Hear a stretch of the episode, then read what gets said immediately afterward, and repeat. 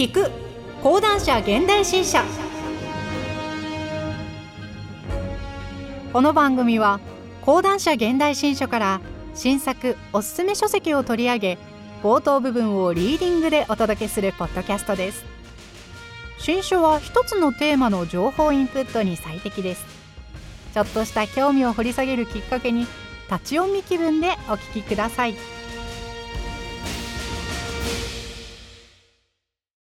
さて今回お届けする新書は日本人と神。佐藤博夫著。担当ナレーターは穴原睦美です。本書の概要。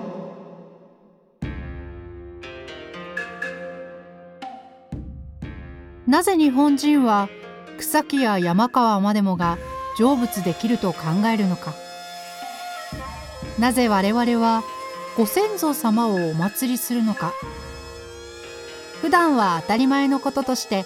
何気なく見過ごされている何気ない日常の習慣。思考パターンにもそれぞれに隠された精神の歴史がある。縄文から現代まで土偶からゆるキャラまで日本思想史の第一人者とともにさまざまな事象の中に日本人の心の歴史をたどる。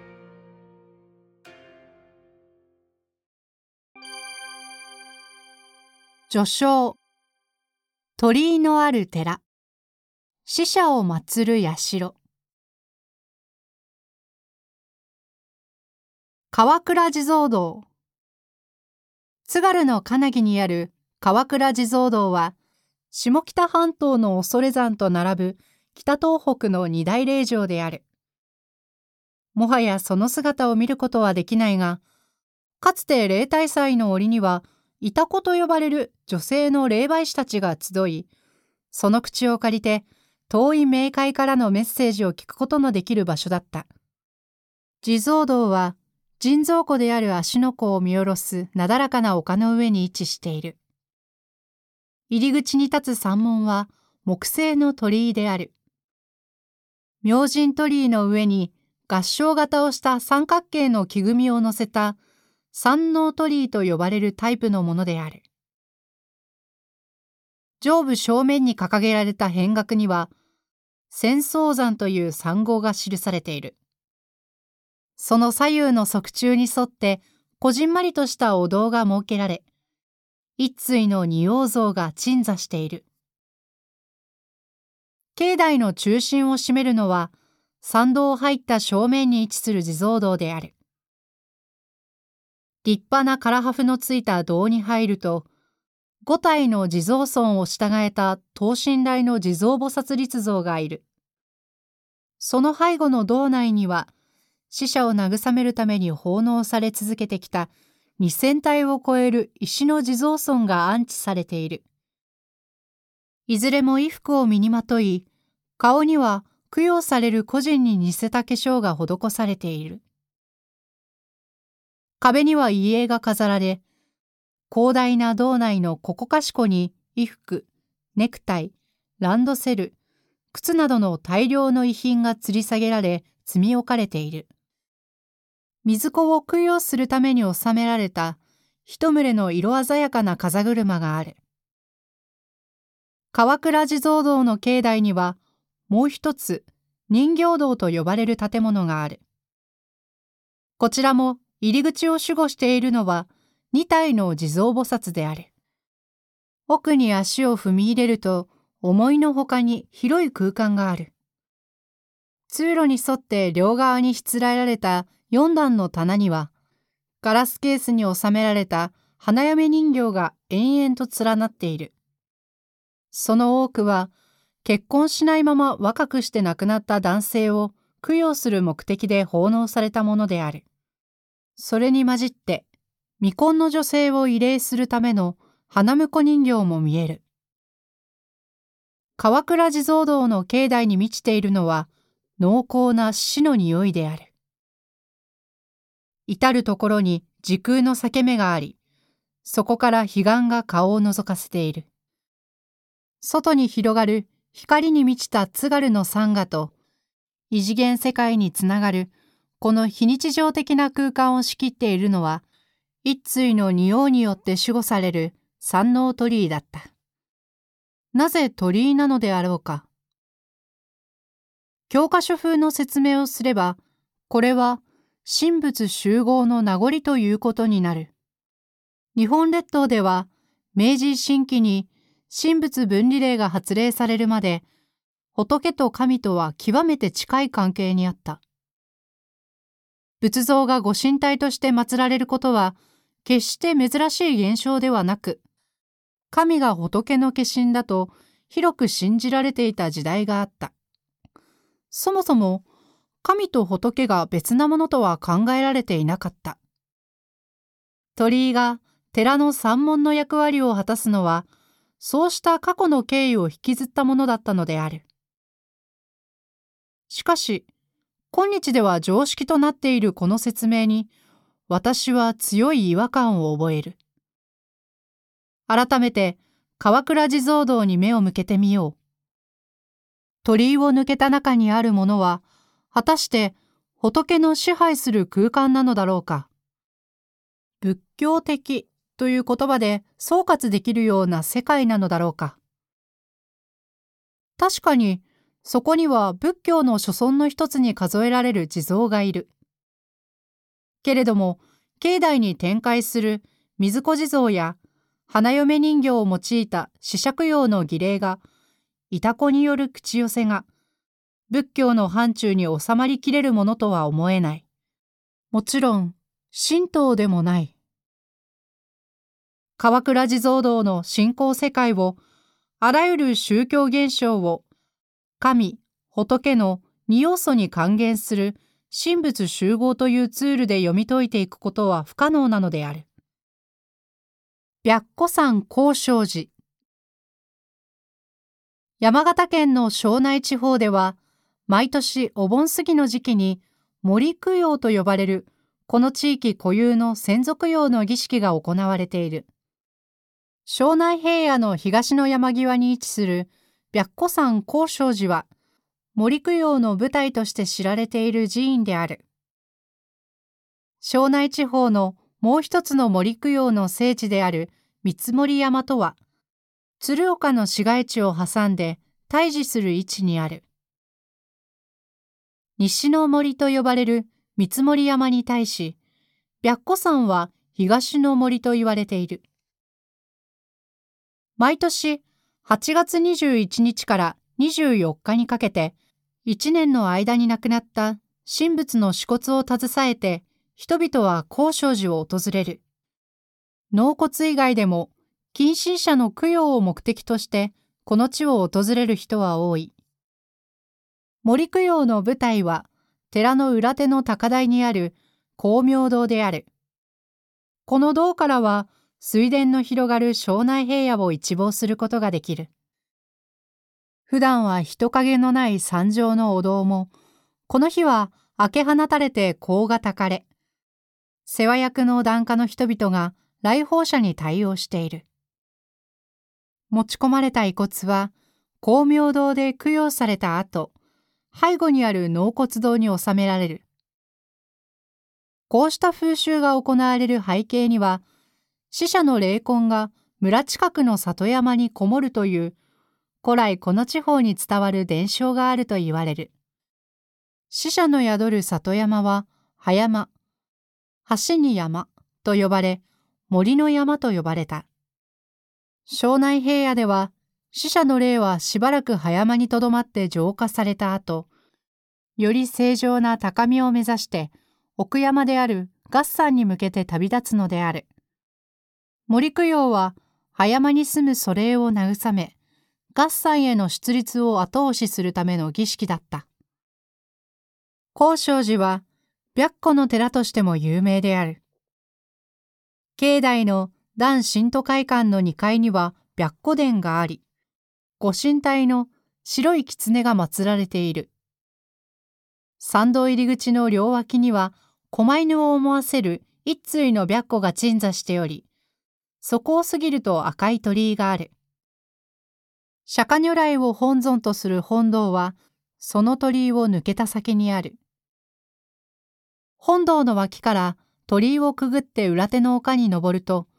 そこにも同社が点在している。水子の霊を供養するお堂には、人形やおもちゃ、靴など、亡くなった子供たちの身の回りの品が収められている。稲荷神社の前には、奉納されたたくさんの朱色の鳥居が蛇腹のように連なっている。それらの施設を抜けた最も奥まった地が、思考の聖地とされる白虎沢である。しめ縄が閉められた先は、住職しか立ち入りを許されない白虎権限のスポットであるという。そこからは山上に向かってさらに急な参道が続いている。登り口には乳母様の石像がいて、坂に沿って白虎に乗った観音像が並んでいる。白虎観音というこの寺独自の尊像である。観音様に見守られながら坂道を登り詰めれば、鮭に触れた光明堂のある森供養と納骨の地である。川倉地蔵堂と同じく、高尚寺もその境内は鳥居によって外部と隔てられている。高尚寺自らが神仏集合の寺であることを謳っている。寺内に白虎を祀る神仏集合の寺だから鳥居があるという解釈は、今日、参拝者にさほど違和感なく受け入れられているように見える。だが、よく考えてみると、この説明についても違和感は残る。この寺は立派な本堂を持つ曹洞宗の寺院である。内部に稲荷神社がある。確かに仏教の要素と神道的な要素を二つながら抱えている。それでは死者が山にとどまるという太古以来の信仰に基づくという森供養は仏教、神道、どちらの領域に属するのだろうか。水子供養はどうだろうか？断神都会館に祀られている白虎は果たして神なのだろうか？これらの事象を既存の神道と仏教の教理で説明することは極めて困難である。オーソドックスな学問的解釈を拒否する世界がそこにはある。高尚寺の境内には神、仏という分析概念を用いた途端にそこから抜け落ちてしまうような混沌とした宗教的空間が広がっているのである。羽黒山白虎山のある三日沢の集落から山沿いにしばらく南下すると、山伏と修験で有名な羽黒山に行き当たる。標高414メートルの羽黒山は、合山1984メートルの前山イコール葉山である。合山はその秀麗な姿を庄内平野のどこからでも望むことができる。梁山を結ぶ尾根筋の登山道は修験のルートにもなっている。鶴岡から東に向かって羽黒街道をたどると、道をまたいで建てられている赤い大鳥居が迎えてくれる。鳥居を抜けた先にある山麓の峠の集落に入れば、先達のいる古くからの坊舎が立ち並び、歌舞伎門のある家々の玄関にはしめ縄が張られている。羽黒山は今日の区分に従えば神の山である。峠の家並みが途切れると石の鳥居と随神門が現れ、そこから先は神の領域となる。山内の至るところに見える鳥居もしめ縄も何ら違和感を感じさせることはない。他方で羽黒山は随所に強い仏教色を残している。山上にある博物館には、かつてこの地域で祀られていた多数の仏像が収蔵されている。麓から山頂に向かう2446段に及ぶ参道の途中には、室町時代の五重の塔がある。近辺には修験の寺である光沢寺や正禅院小金堂があり、山に向かう路傍には石の存像も見受けられる。明治維新期の神仏分離によって神道の側に移籍することになったが、羽黒山は江戸時代には天台宗に属する寺院だった。現在、神社としての羽黒山の中核をなす施設は、山上にある三神号祭殿である。これは、出羽三山と言われる合山、湯殿山、羽黒山の神々を一箇所に祀った社殿である。この巨大な建造物を取り巻く山上一帯が、羽黒山の最も聖なる領域であり、峠からここに至るまで何重もの門や鳥居によって厳重に結界されている。三神殿に向かって右手には、参詣者のための三宗殿がある。その脇から参道が伸びており、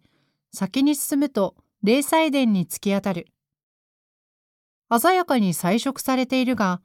奥まった場所にある目立たない建物である。気がつかないで通り過ぎる参拝者も多い。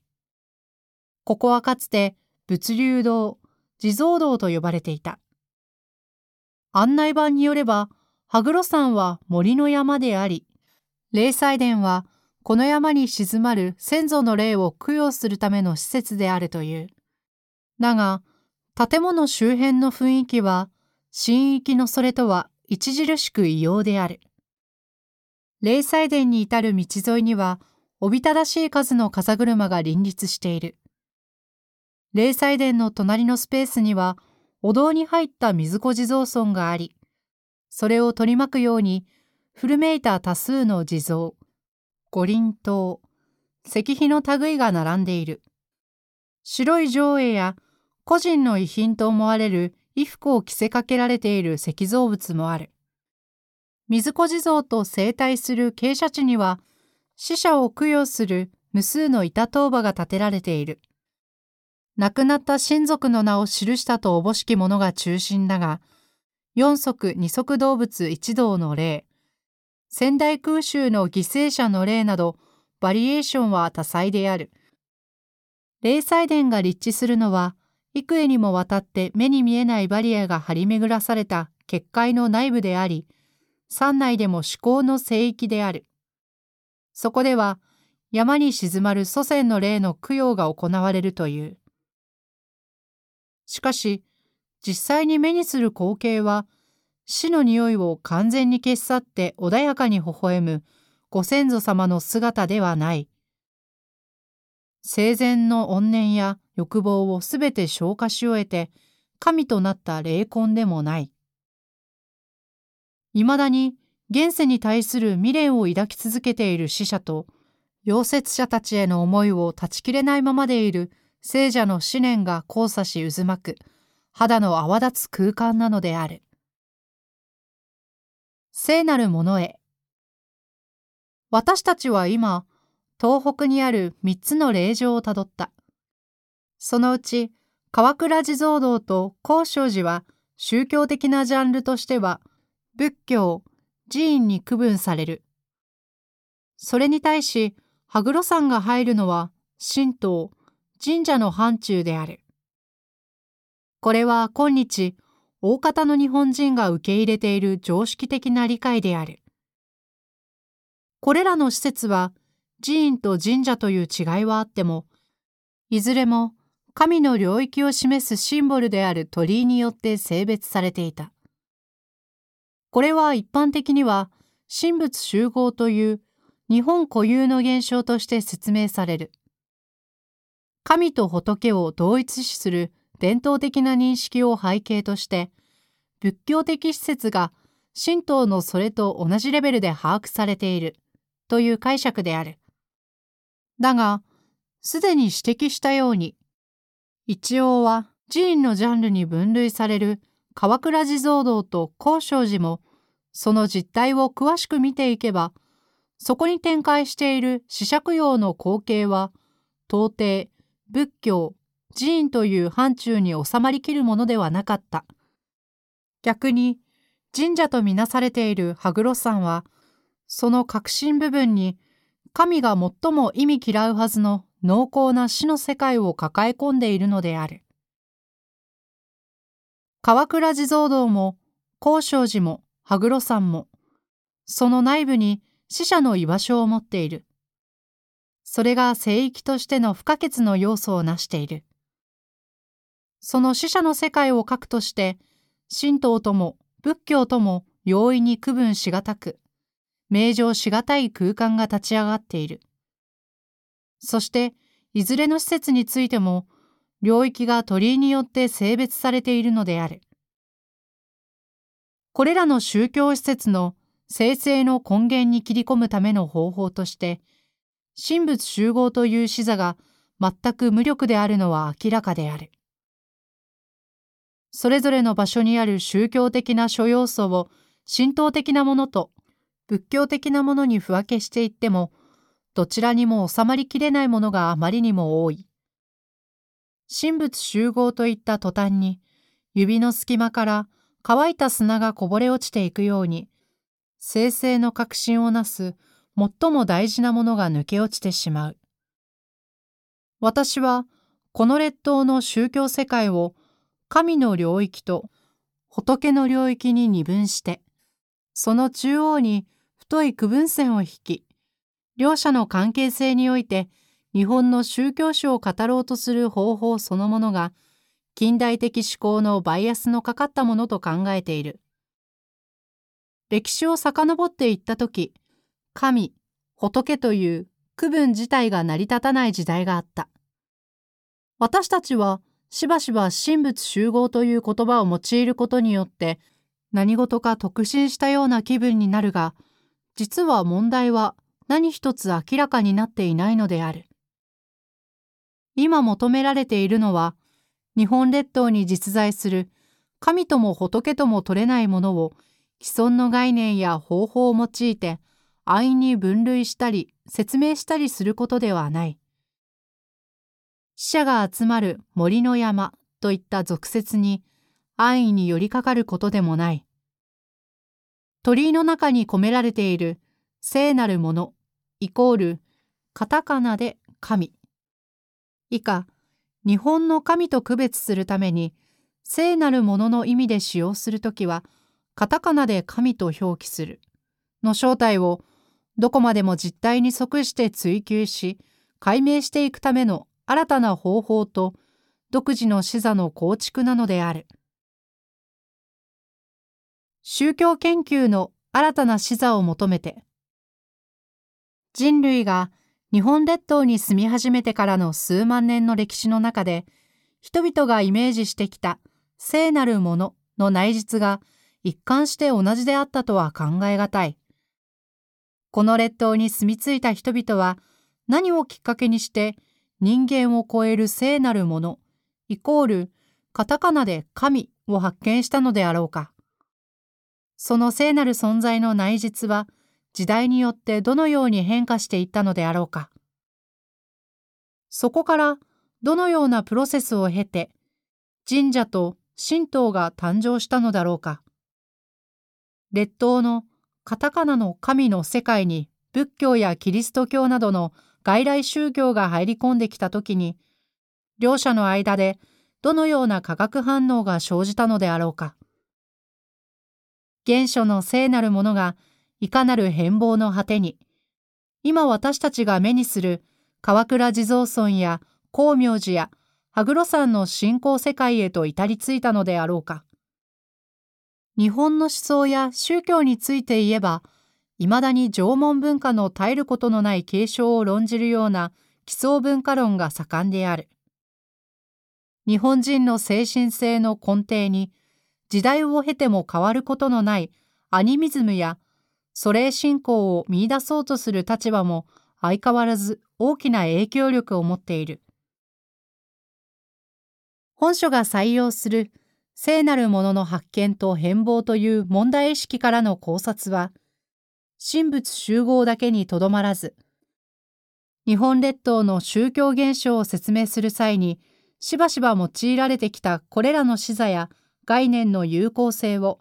改めて問いただすものとなるはずである。それは同時に、土着の固有のという形容で語られてきた日本の神についても、その常識を根底から揺さぶるものとなるに違いない。本書は、これまで古今東西の数多くの研究者が挑戦してきた神の発見、生成の覚醒という人文学の究極のテーマに対する私なりのささやかな施策の足跡でもある。日本列島には太古の昔から今日に至るまで、神に関わる途切れることのない大量の資料が残されている。宗教を研究しようとする者にとって最良のフィールドの一つである。私は今、秋の実りを期待しながら、おぼつかない技量ではあっても、この翌夜に自分の手で桑を打ち込みたいと思っている。神、仏、神仏集合などの既存のキーワードを必須のアイテムとして用いることなく、各時代の聖なるものに直接アプローチすることを試みる本書は、神道、仏教、キリスト教といった個々の信仰世界の存在を前提として、その集合体として記述される既存の宗教史の叙述方法を革新しようとする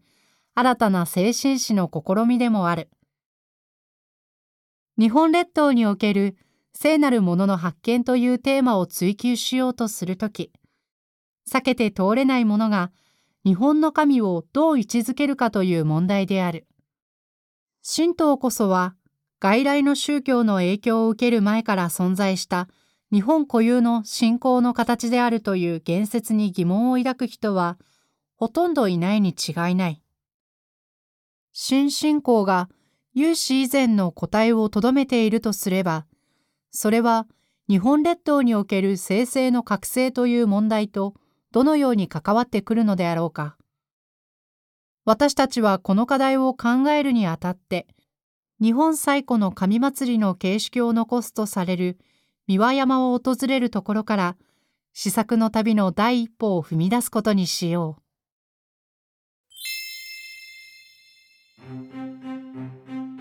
今回は講談社現代新書から佐藤博夫著日本人と神をお届けしました。ぜひ町の本やオンライン書店などでお求めくださいまた講談社現代新書には本の内容を音声で聞けるオーディオブックもございます。配信サイトは audiobook.jp です。こちらもぜひお聞きください。